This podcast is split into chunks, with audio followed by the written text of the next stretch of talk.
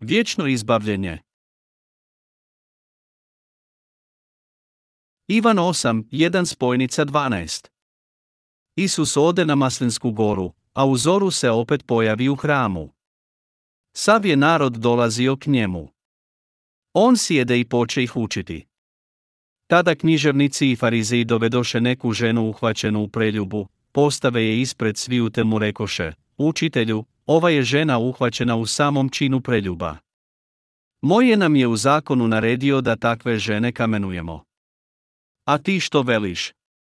To su rekli da ga stave u nepriliku, kako bi ga mogli optužiti.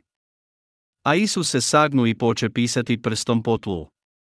A kako su ga i dalje ustrajno pitali, uspravi se ti im reče, tko je od vas bez grijeha, neka prvi baci kamen na nju.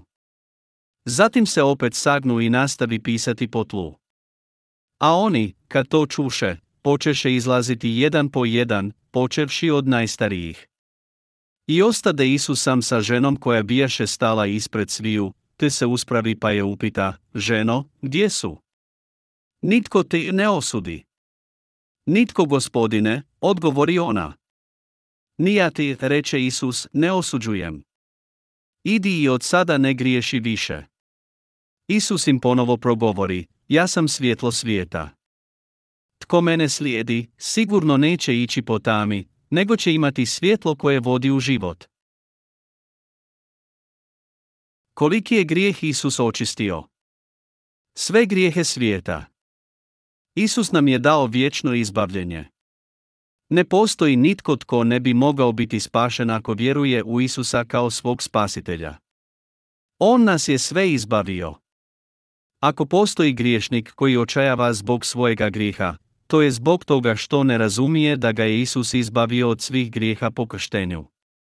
Svi bismo trebali znati i vjerovati u tajnu spasenja. Isus je uzeo na sebe sve naše grijehe prilikom svoga krštenja i preuzeo je osudu za naše grijehe te umro na križu za nas. Trebaš vjerovati u spasenje vodom i duhom, vječno izbavljenje od svih grijeha. Trebaš vjerovati u njegovu veliku ljubav koja te već opravdala. Vjeruj u njegovo dijelo spasenja za tebe na rijeci Jordan i na križu. Isus poznaje sve naše skrivene grijehe. Neki ljudi krivo tumače grijeh. Misle da neki grijesi ne mogu biti oprošteni. Isus nam je oprostio sve grijehe, svaki pojedini. Ne postoji niti jedan grijeh u svijetu koji on nije otklonio.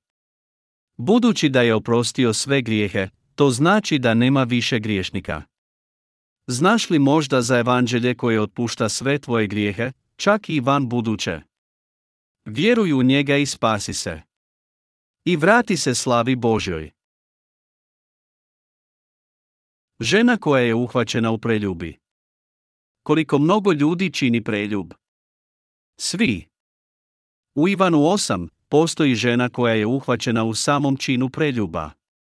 I tamo možemo vidjeti kako ju je Isus izbavio. I mi bismo htjeli podijeliti malo te milosti koja je primila. Nije previše reći da svi ljudi čine preljub u svojim životima. Svaka duša čini preljub. Ako to i ne izgleda tako, to je zbog toga što ga tako često činimo da nam se pričinja kako ga ne činimo. Zašto? Jer živimo život prepun preljuba. Promatrajući ženu u Ivanu 8, razmišljamo o tome da li postoji osoba među nama koja nije počinila preljub. Nema niti jednoga koji nije počinio preljub, kao i žena uhvaćena u činu preljube. Svi smo ju učinili, no pravimo se da nismo. Mislite li da griješim? Ne, ne griješim. Pomno zavirite u svoje srce. Svi živući su to učinili. Počiniše preljub požudno promatrajući ženu na ulici, u svojim mislima i dijelima, bilo kad i svagdje. Oni samo ne shvaćaju da to čine.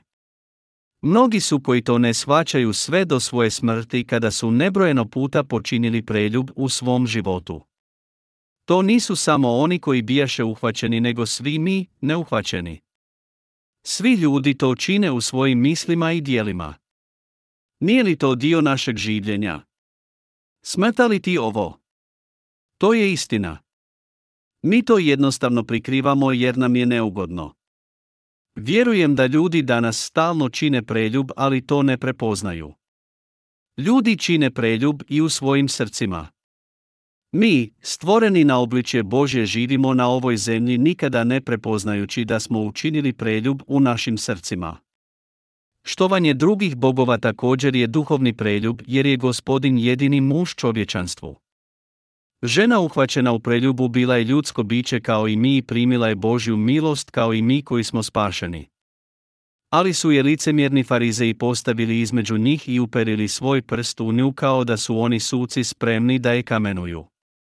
Namjeravali su je optužiti i osuditi kao da su oni čisti i da nikad nisu počinili preljub. Dragi moji kršćani, svi koji su svjesni svojih velikih grijeha ne optužuju druge pred Bogom. Tako vi radije, budući da znaju da cijeli svoj život čine preljub, prihvaćaju milost Božju koja nas je sve spasila. Samo oni koji sebe prepoznaju kao velike griješnike što žive u preljubu dostojni su primiti Božje spasenje. Tko prima Božju milost? Tko prima Božju milost? Nedostojni. Da li oni koji žive čistim životom, bez preljuba primaju njegovu milost ili ju primaju nedostojni? Nedostojna osoba je ta koja prima puninu milosti njegova izbavljenja.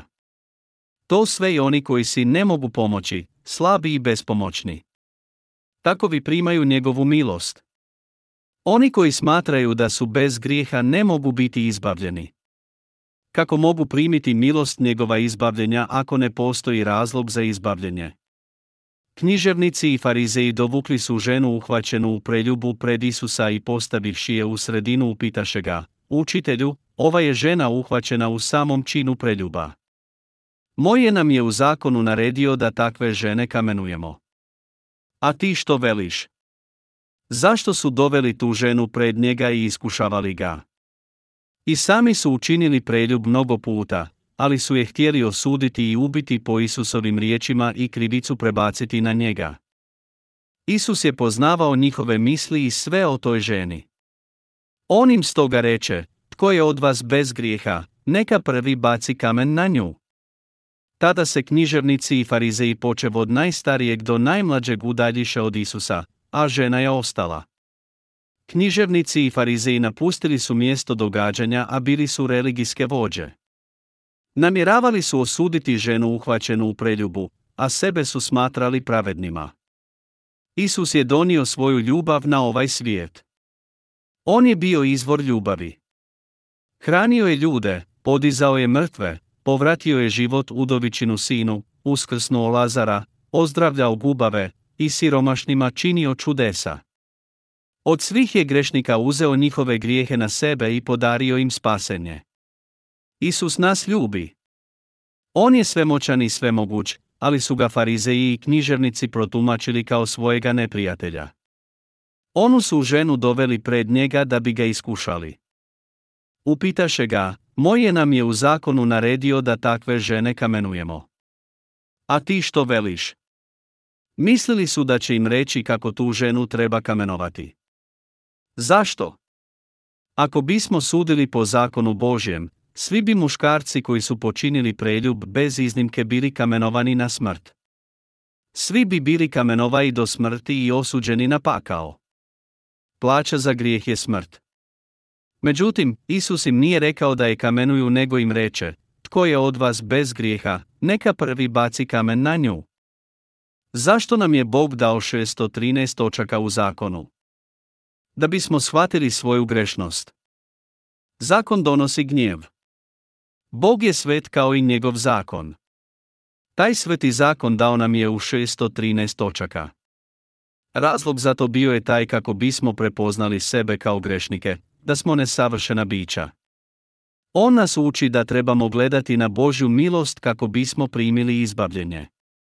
Ako primjerice, to nismo znali, a poučeni smo samo onome što je zapisano, trebali bismo biti kamenovani kao i ona žena uhvaćena u preljubu.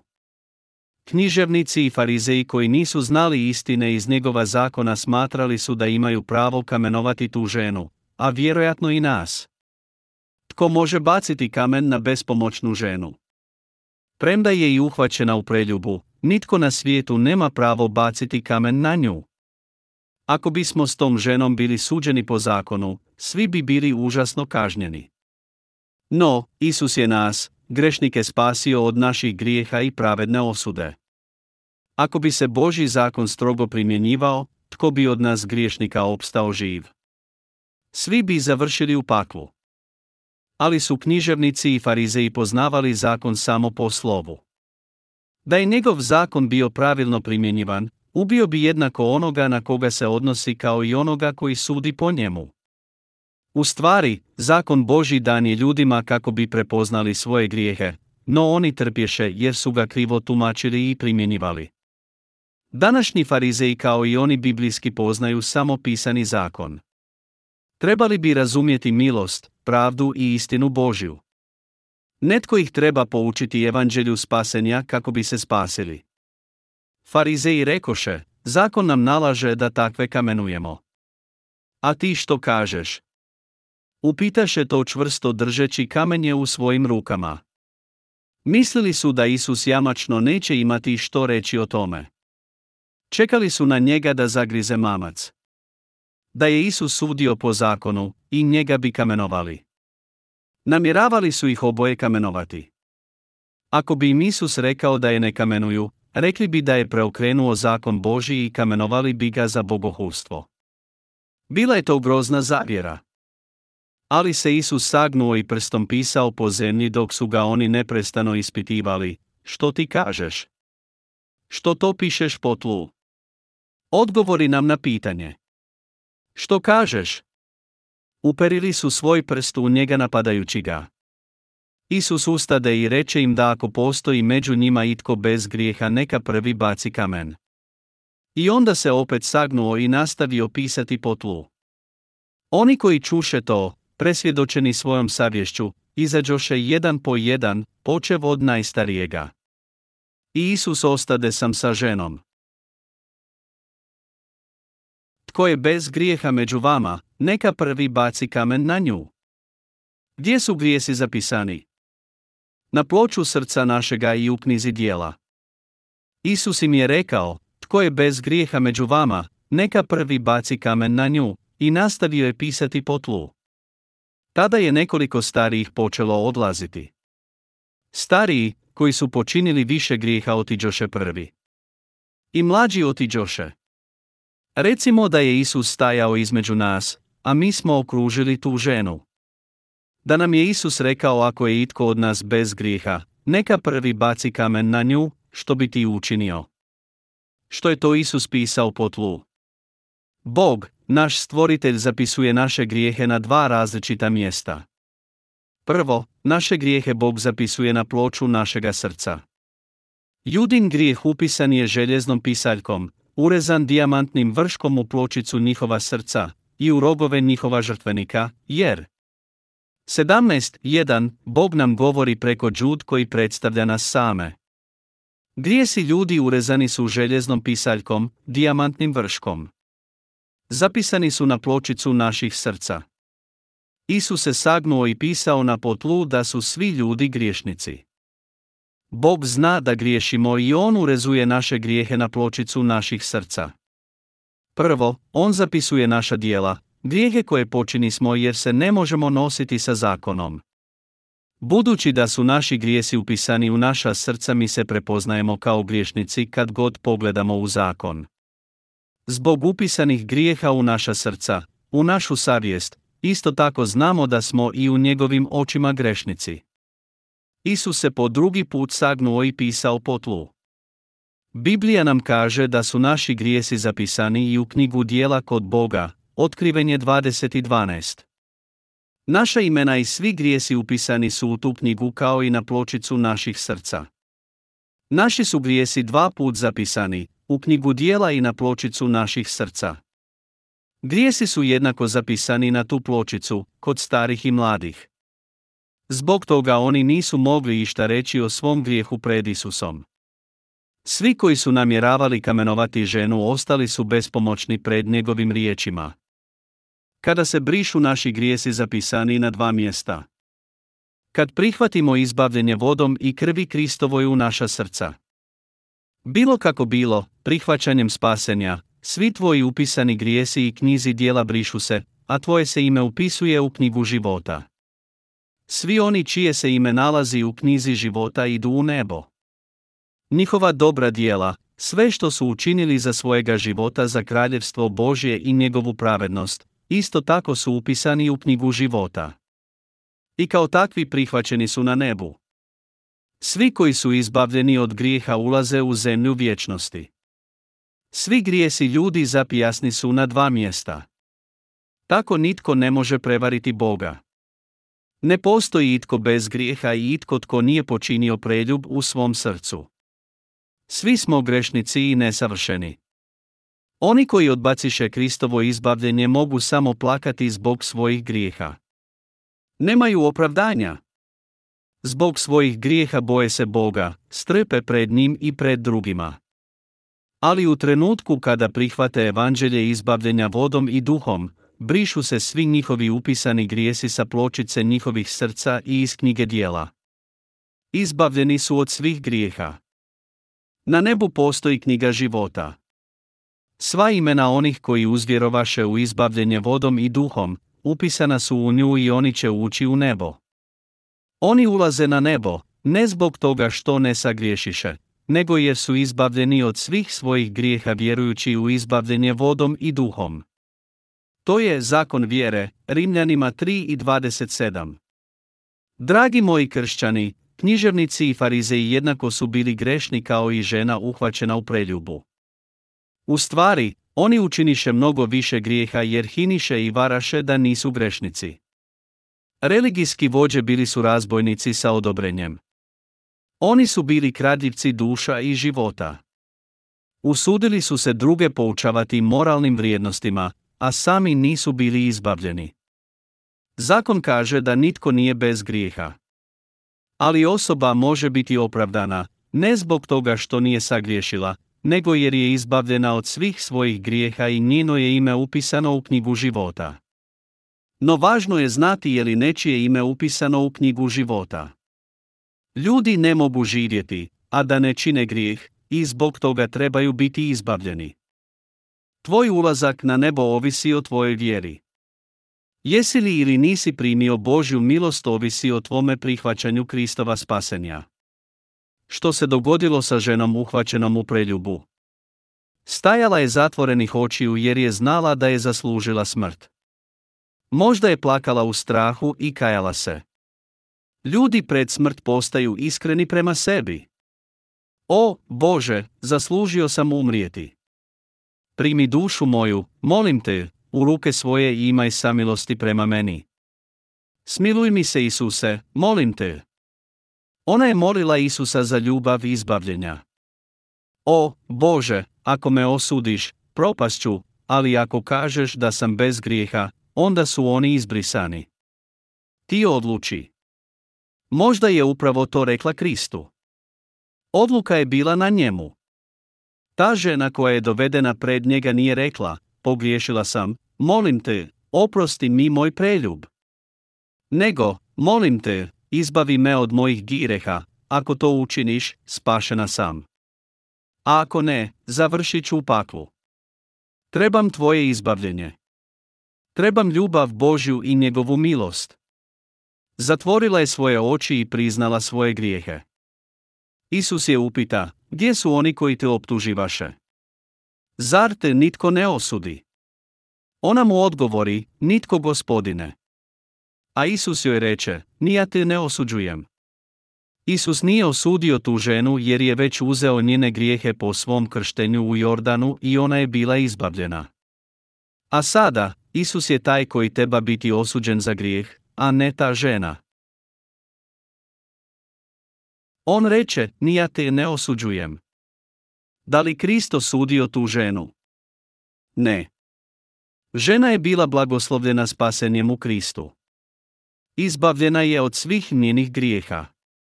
Naš gospodin Isus govori nam da nas je izbavio od svih naših grijeha i da smo pravedni. To nam kazuje po Bibliji. Umro je na križu za naše grijehe koje je uzeo na sebe po svom krštenju u rijeci Jordan. On nam jasno kaže da je izbavio sve koji vjeruju u izbavljenje po krštenju i osudi na križu. Svi potrebujemo Kristove pisane riječi i uhvatiti se za njih. Tada ćemo biti blagoslovljeni izbavljenjem. Bože, ja sam nevrijedan pred Tobom. Uopće nisam nadaren. Osim svojih grijeha, nemam ti što pokazati. Ali vjerujem da je Isus moj gospodin izbavitelj. On je uzeo sve moje grijehe na rijeci Jordan i sve ih pribio na križ. Uzeo je sve moje grijehe po svome krštenju i krvi. Vjerujem u tebe, gospodine. Na ovaj ste način spašeni. Isus nas ne osuđuje. Dao nam je vlast postati djecom Božjom, onima koji vjeruju u izbavljenje vodom i duhom, uzima sve njihove grijehe i naziva ih pravednicima. Dragi prijatelji, žena je bila izbavljena. Ta žena, uhvaćena u preljubu, bila je blagoslovljena izbavljenjem od Krista. I mi možemo to doživjeti.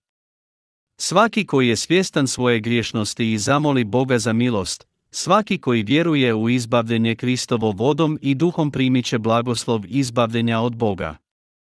Grešnici će biti izbavljeni. Oni koji griješe ali ne prihvaćaju svoju griješnost, neće primiti blagoslov izbavljenja. Isus je uzeo na sebe grijehe svijeta, Ivan 1 i 29.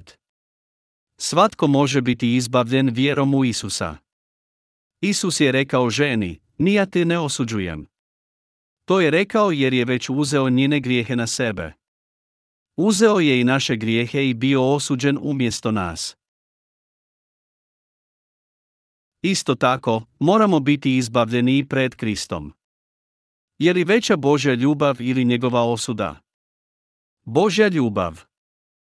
Farizeji, držeći kamenje u svojim rukama, jednako kao i današnje religijske vođe, tumače zakon po slovu. Vjeruju da budući nam zakon kaže da ne činimo preljub, svaki koji to učini, zavređuje kamenovanje do smrti. Gledali su na ženu sa žudnjom u srcu, a hinili su da ne počiniše preljuba. Za njih nema izbavljenja niti spasenja. Farizeji i pismoznanci bili su moralisti ovoga svijeta. Oni nisu pripadali pozvanima od Krista. Ti ljudi nikada ne čuše riječi, ne osuđujem vas. Samo je žena uhvaćena u preljubu čula te radosne riječi.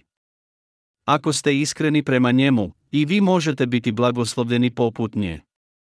Bože, činih preljub cijeli svoj život. Činilo mi se da to nisam radio jer sam duboko zaglibio u njemu. Svakoga sam danas griješio i nekoliko puta. Kad prihvatimo zakon i činjenicu da smo grešnici koji će umrijeti i stati pred Boga i u iskrenosti i priznanju kažemo, Bože, evo me. Molim te spasi me, Bog će nas blagosloviti izbavljenjem.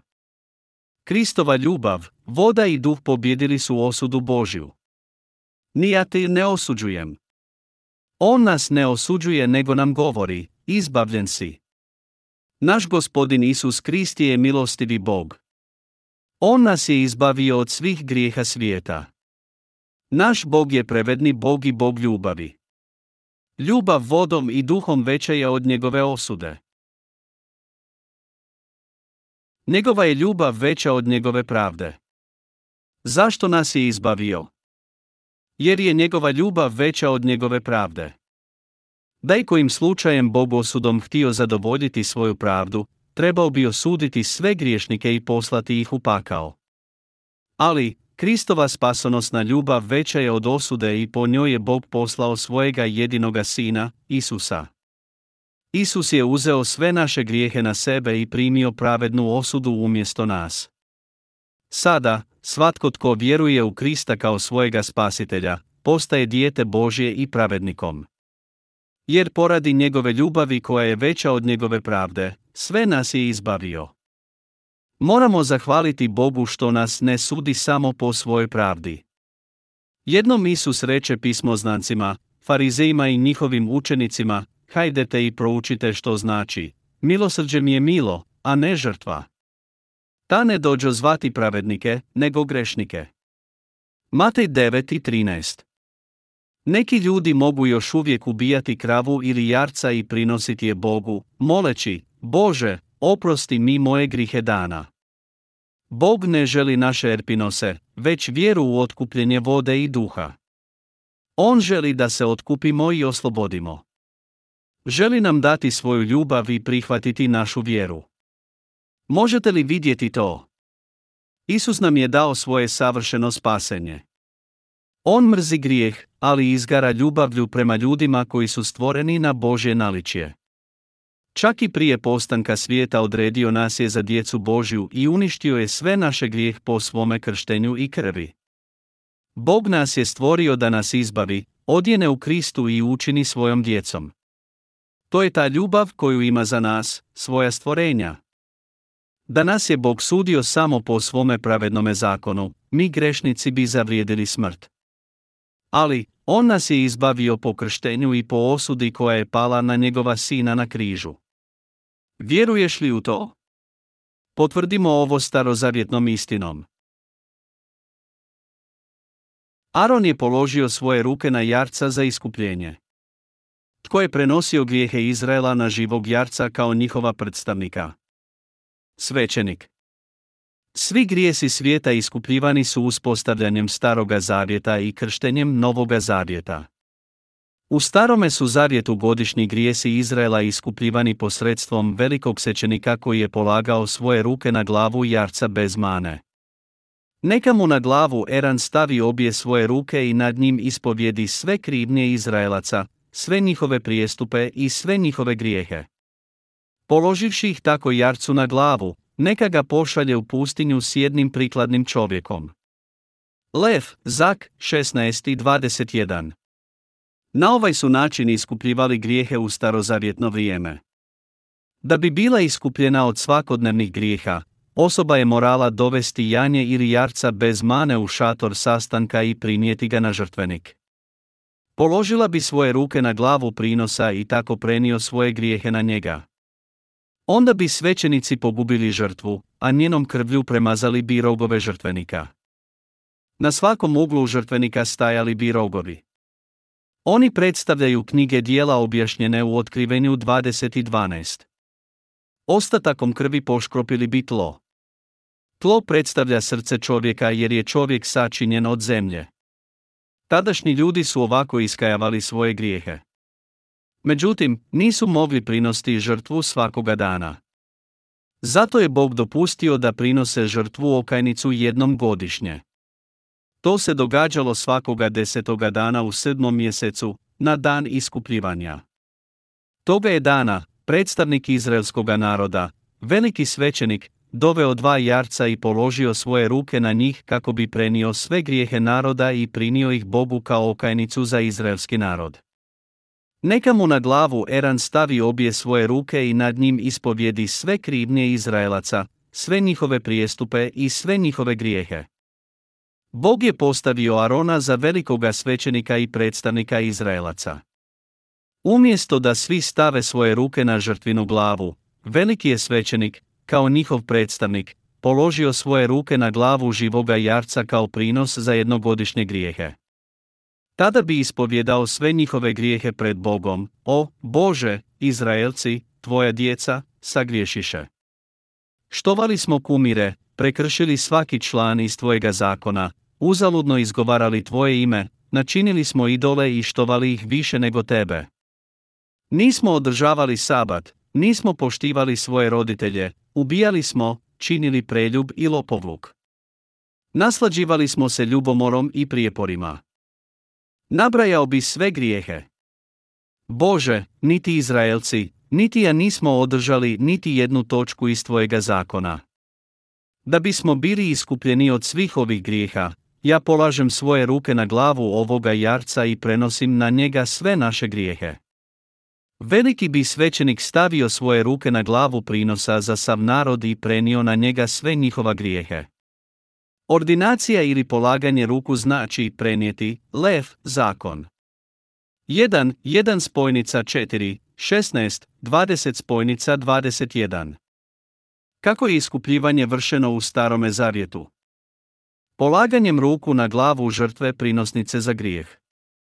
Bog je uspostavio ritual prinosa žrtve okajnice za grijehe Izraelcima kako bi se riješili svojih grijeha i bili izbavljeni.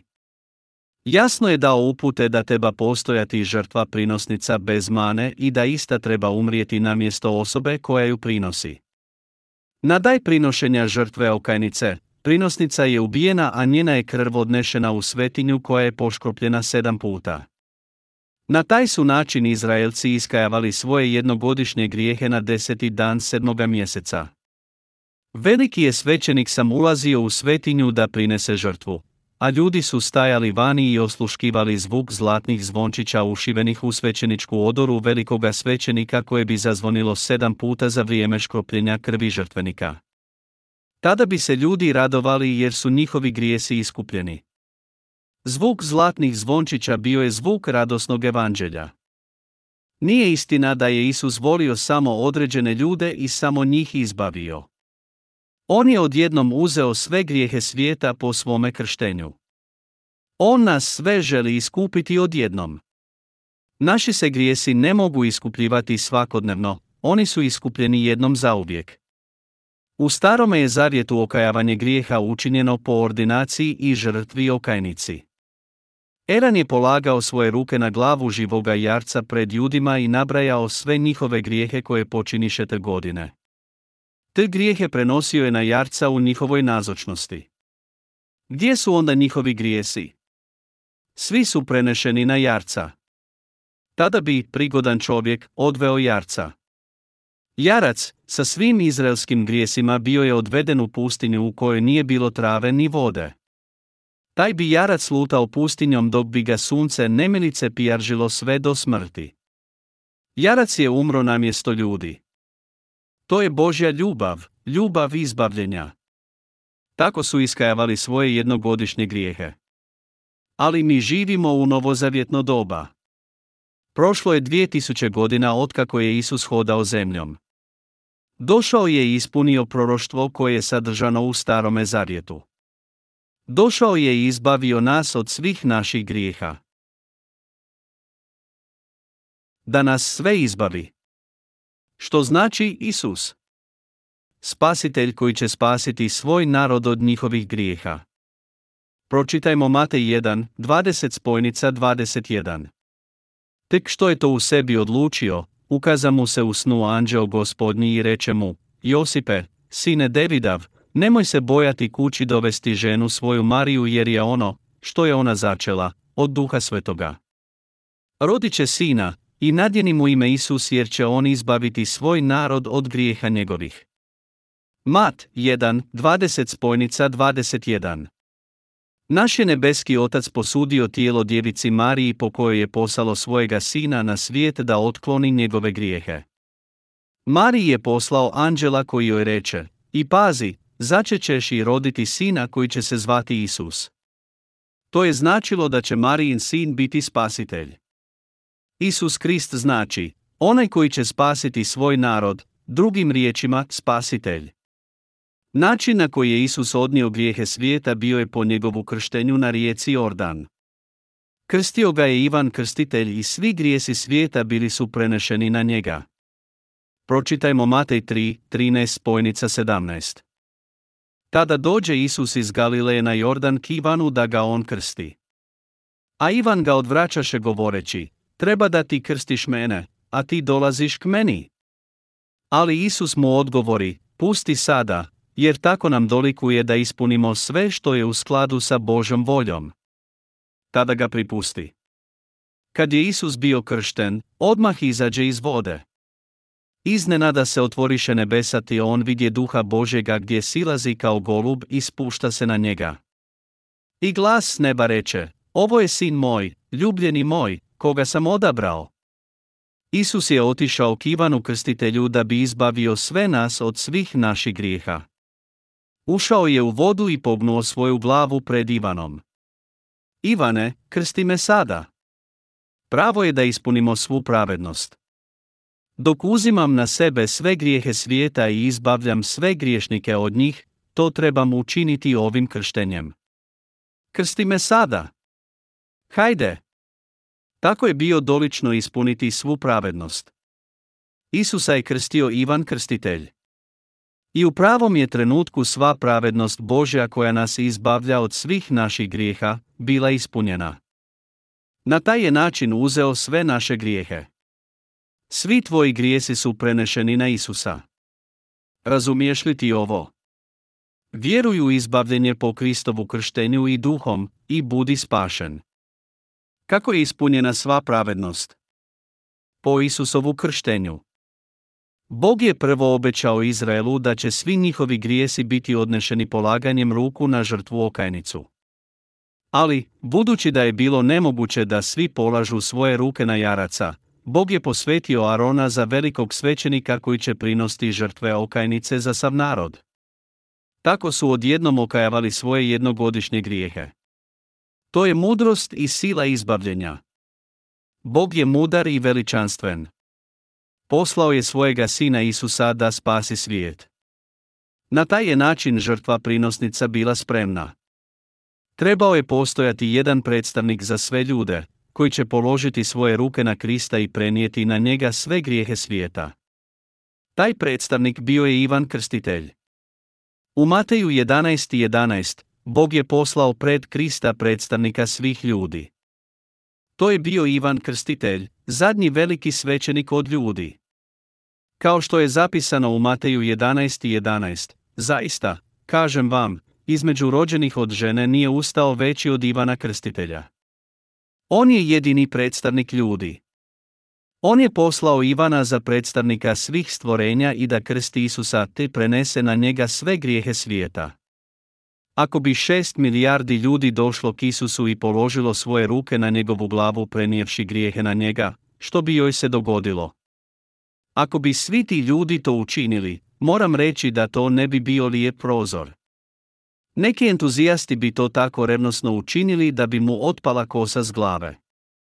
Bog je u svojoj mudrosti postavio Ivana za našega predstavnika te na Isusa prenio sve naše grijehe jednom zauvijek. U Mateju 3, 13 spojnica 17 je zapisano, tada Isus siđe u Galileju k Ivanu da ga ovaj krsti. To se zbilo kad je Isus imao 30 godina. Osam dana nakon svog rođenja Isus je bio obrezan. I od tada postoji samo nekoliko zapisa o njemu sve dok nije navršio 30. godinu života. Razlog zašto je Isus trebao čekati da navrši 30 godina života jest da bi postao nebeskim velikim svećenikom i da ispuni stari zavjet. U knjizi ponovljenog zakona Bog je rekao Mojiju da veliki svećenik može biti onaj sa navršenom 30. godinom. Isus je nebeski veliki svećenik. Vjeruješ li u ovo? U Novome Zavjetu, Matej 3, 13 spojnica 14 piše, tada dođe Isus iz Galileje na Jordan k Ivanu da ga on krsti. A Ivan ga odvraćaše govoreći, treba da ti krstiš mene, a ti dolaziš k meni. Tko je predstavnik svih ljudi? Ivan Krstitelj. A tko je onda nebeski predstavnik? Njega smo sreli. A tko je od njih uzvišeniji? Naravno, nebeski predstavnik.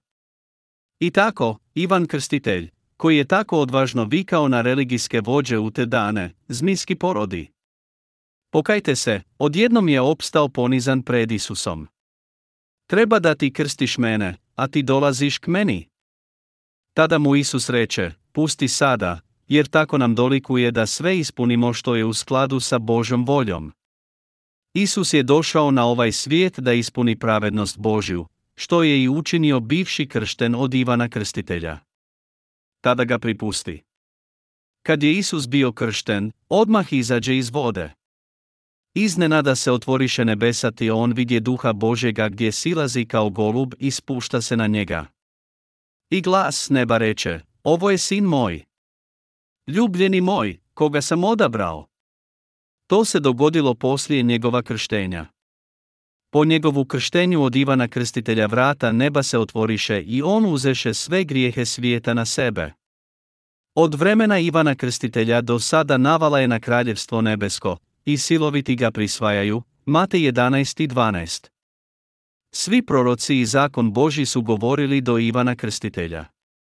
Od vremena Ivana Krstitelja do sada navala je na kraljevstvo nebesko, i siloviti ga prisvajaju, svaki koji vjeruje u njegovo krštenje može ući u kraljevstvo nebesko, bez izuzeća. Nija te ne osuđujem. Zašto je Isus osuđen na križu? Jer je uzeo sve grijehe na sebe. Isusa je krstio Ivan Krstitelj i tada je na sebe uzeo sve grijehe svijeta. Kasnije, rekao je ženi, nija te ne osuđujem. Nije ju osudio jer je uzeo sve grijehe svijeta na sebe na rijeci Jordan, što znači da Isus, a ne ta žena, treba biti osuđen za te grijehe. Isus je na sebe uzeo sve grijehe svijeta. Možemo vidjeti koliko se bojao boli koju će morati podnijeti na križu jer je smrt kazna za grijeh, tri puta molio je Boga na Maslinskoj gori da mu otkloni tu osudu. Isus je imao ljudsko tijelo, i stoga je razumljivo da se bojao boli. Morao je krvariti da bi ispunio presudu. Kao i žrtva okajnica u starome zavjetu koja je morala krvariti da bi platila za grijehe, on se morao žrtvovati na križu. Već je uzeo sve grijehe svijeta na sebe, a sada je morao dati svoj život za naše otkupljenje. Znao je da ga Bog mora osuditi. Isus nije imao grijeha u svome srcu. Ali, kao što se svi grijesi prešli na njega poslije njegova krštenja, Bog je morao osuditi svojega sina. Tako je prvo, ispunjena Božja pravednost, a drugo, on je prenio na nas svoju ljubav za naše spasenje. Zato je Isus morao biti osuđen na križu. Nija te ne osuđujem, nija te ne osuđujem. Sve naše grijehe, svjesne ili nesvjesne, znane ili neznane, Bog je morao osuditi. Bog nije osudio nas, nego Isusa koji je po svome krštenju uzeo sve naše grijehe. Bog nije htio osuditi grešnike zbog svoje ljubavi i milosti. Krštenje i krv na križu bila je njegova izbavljujuća ljubav za nas. Da, Bog je tako ljubio svijet da je dao svoga jedinorođenog sina da ne pogine ni jedan koji u nuđerzi vjeruje, već da ima život vječni. Ivan 3.16 Po ovome poznajemo njegovu ljubav. Isus nije osudio ženu uhvaćenu u preljubu. Ona je znala da je grešnica jer je uhvaćena u preljubi. Ne samo da je zgriješila u svome srcu, nego i po tijelu. Nije bilo načina da zaniječe svoj grijeh. U svakom slučaju, zato što je vjerovala da je Isus uzeo na sebe sve njene grijehe, bila je spašena. Ako vjerujemo u Kristovo spasenje, bit ćemo spašeni. Vjerujte u to. Zbog našega dobra. Tko je najblagoslovljeniji? Čovjek bez grijeha. Svi ljudi griješe. Svi ljudi čine preljub. Ali nisu svi osuđeni zbog svojih grijeha. Svi smo zgriješili, ali oni koji vjeruju u Kristovo izbavljenje su bez grijeha u svom srcu. Svaki koji vjeruje u Kristovo izbavljenje najsretniji su od svih. Najblagoslovljeniji su izbavljeni od svojih grijeha, i takvi su sada pravedni u Kristu. Bog nam u Rimljanima 4.7 govori o značenju sreće, blago onima kojima su oproštena bezakonja i kojima su pokriveni grijesi. Svi griješimo dok nam se ne približi smrt. Ne poštujemo Boga i nesavršeni smo. Opetovano griješimo premda smo svjesni njegova zakona. Veoma smo slabi. No, Bog nas je izbavio po krštenju i krvi njegova jedinorođenoga sina i kaže nam, meni i tebi, da više nismo grešnici, već pravednici u njegovim očima.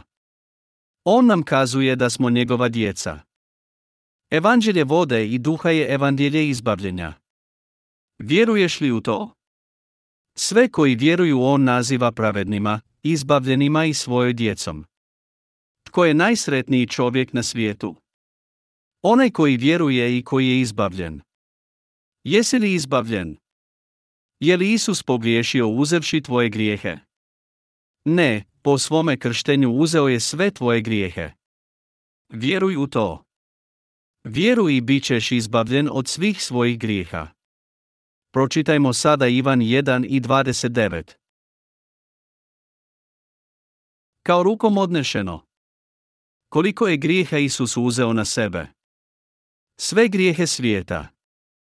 Sutradan Ivan vidje Isusa gdje dolazi k njemu te reče, evo jaganjca Bože koji uzima grijeh svijeta. Ivan 1 i 29 Evo jaganjca Bože koji uzima grijeh svijeta. Ivan je kristitelj prenio sve grijehe svijeta na Isusa na rijeci Jordan. Sljedećeg je dana bio presvjedočen da je Isus jaganjac Boži koji uzima sve grijehe svijeta. Ponio ih je na svojim ramenima. Svi grijesi svijeta označavaju sve grijehe koje su ljudi napravili od postanka svijeta do danas. Prije otprilike 2000. godina, Isus je uzeo sve grijehe svijeta i izbavio nas. Kao jaganjac Boži uzeo je grijehe svijeta i bio osuđen za nas. Svaki grijeh koji smo počinili bio je prenesen na njega. I on je postao jaganjac Boži koji uzima grijehe svijeta. Isus je došao na ovaj svijet kao ponizan čovjek, kao onaj koji će spasiti sve grešnike. Mi počinjamo grijeh jer smo slabi, zli i nesavršeni. Svi ti grijesi su odnešeni i stavljeni na Kristovu glavu prilikom njegova krštenja u rijeci Jordan. Iste je grijehe uništio svojom smrću po tijelu na križu. Tada ga popopaše, ali on uskrsnu nakon trećeg dana. Kao spasitelj svih grešnika, kao pobjednik, sudac, sjedi sada s desne Bogu. Ne mora nas opetovano izbavljati, a mi sve što trebamo učiniti jest da vjerujemo. Vječni život čeka sve koji vjeruju, a uništenje van koji ne vjeruju. Ne postoji nešto treće. Isus ti izbavio. Ti si najsretniji čovjek na svijetu. Svi tvoji grijesi koje budeš počinio u budućnosti, zbog slabosti tijela, on je već uzeo na sebe. Postoji li još neki zaostali grijeh u tvom srcu? Ne je li ih Isus sve uzeo? Da. Uzeo ih je. Svi su ljudi isti. Nitko nije svetiji od drugoga. Ali, kao što su mnogi ljudi licemjeri, sebe smatraju da nisu grešnici. No, oni jesu grešnici. Ovaj je svijet staklenik koji uzgaja grijeh. Kad žene izlaze iz svojih kuća, našminkaju se, napudraju, stave uvojke u kosu, obuku lijepe haljine i obuju cipele s viskom potpeticom. Muškarci odu u brijačnicu, ošišaju se, dotjeraju, obuku čiste košulje, moderne kravate i ulašte cipele. I premda izvanski izgledaju kao prinčevi i princeze, iznutra su najprljaviji stvorovi. Čini li ih to novac sretnima? Čini li ih zdravlje sretnima? Ne. Samo izbavljenje od ista čini čovjeka sretnim. Kako god sretna osoba izvanjski izgleda veoma je nesretna zbog grijeha u srcu. Živi u strahu od osude. Izbavljena osoba je odvažna poput lava čak i u dronjcima. U njenom srcu nema grijeha. Hvala ti gospodine jer si spasio griješnika kao što sam ja, odnio si sve moje grijehe. Znam da na izgled nisam lijep, ali te slavim što si me izbavio. Zauvijek sam slobodan od grijeha. Slava tebi Bože! Osoba koja je oslobođena je zaista sretna osoba. Osoba koja je blagoslovljena njegovom milošću otkupljenja je zaista sretna. Jer kao što je Isus, jaganjac Boži koji uzima grijehe svijeta na sebe, uzeo sve naše grijeh, mi smo dakle, bez grijeha. On je dovršio spasenje za nas na križu. Svi naši grijesi, i tvoji i moji spadaju u grijeh svijeta i zbog toga smo svi spašeni. Po Božoj volji. Ako smo u Kristu, imamo li grijeh u srcima? Ne, nemamo. Dragi prijatelji, žena uhvaćena u preljubu vjerovala je Kritovim riječima i bila je spašena. Njena je priča zapisana u Bibliji jer je bila blagoslovljena izbavljenjem. Ali su licemjerni farizeji i kjođernici pobjegli od Isusa. Ako vjerujete u Isusa, čeka vas nebo, a ako ne vjerujete, onda idete u pakao. Ako vjerujete u njegova dijela, to je poput neba, a ako ne vjerujete, onda je sve nalik paklu. Spasenje nije po zasluzi pojedinca, već po dijelu Isusa Krista. Pročitajmo sada Hebrejima 10. Budući da zakon posjeduje samo sjenu budućih dobara, a ne samo bit stvarnosti, on ne može nikada istim žrtvama, što se neprestano iz godine u godinu prinose, učiniti savršenim van koji pristupaju Bogu. Jer, ne bi li se inače prestale prinositi, budući da službenici tog bogoštovlja, jedan put zauvijek očišćeni, ne bi više bili svjesni nikakva grijeha. Naprotiv, tim se žrtvama svake godine obnavlja sjećanje na grijehe. Nemoćna je, naime, krv bikova i jaraca da uzme grijehe. Zato ulazeći u svijet, Krist, veli, ni žrtve ni prinosa nisi htio, ali si mi pripremio tijelo. Ni paljenice ni okajnice nisu ti bile ugodne. Tada rekoh, evo, dolazim, o meni je, naime, u svitku, to jest knjizi, pisano, da činim, Bože, volju Tvoju. Gore veli, ni žrtava, ni prinosa, ni paljenica, ni okajnica nisi htio, niti su ti bile ugodne, premda su takve koje se prinose po zakonu, zatim izjavljuje, evo dolazim da činim volju Tvoju. Tako ukida prvo da uspostavi drugo. Snagom te volje posvećeni smo prinosom tijela Isusa Krista jedan put zauvijek. Hebrejima 10, 1 spojnica 10 Po Božoj volji Isus je ponudio svoj život da uzme sve naše grijehe na sebe jednom zauvijek i bio je osuđen jednom i uskrsnut. Zato smo mi posvećeni. Posvećeni, Hebrejima 10 i 10, je napisano u prošlom vremenu. To znači da se izbavljenje ne treba opetovati. Ti si posvećen. Svaki drugi svećenik svaki dan pristupa da vrši službu Božju i da iznova prinosi iste žrtve, takve koje nikada ne mogu uzeti grijehe.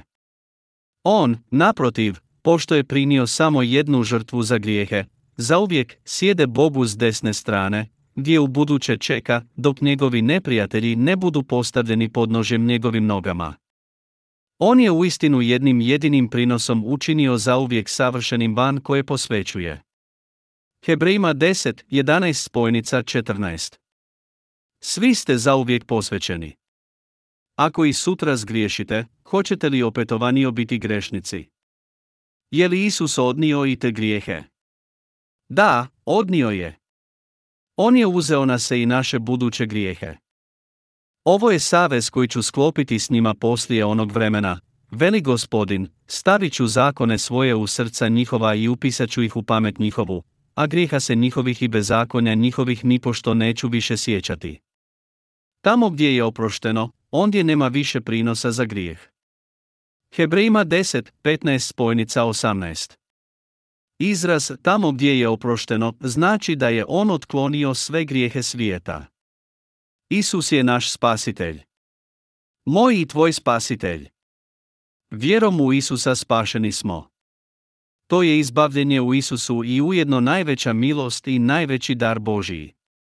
Ti i ja, izbavljeni smo od svih grijeha i najblagoslovljeniji od svih ljudi.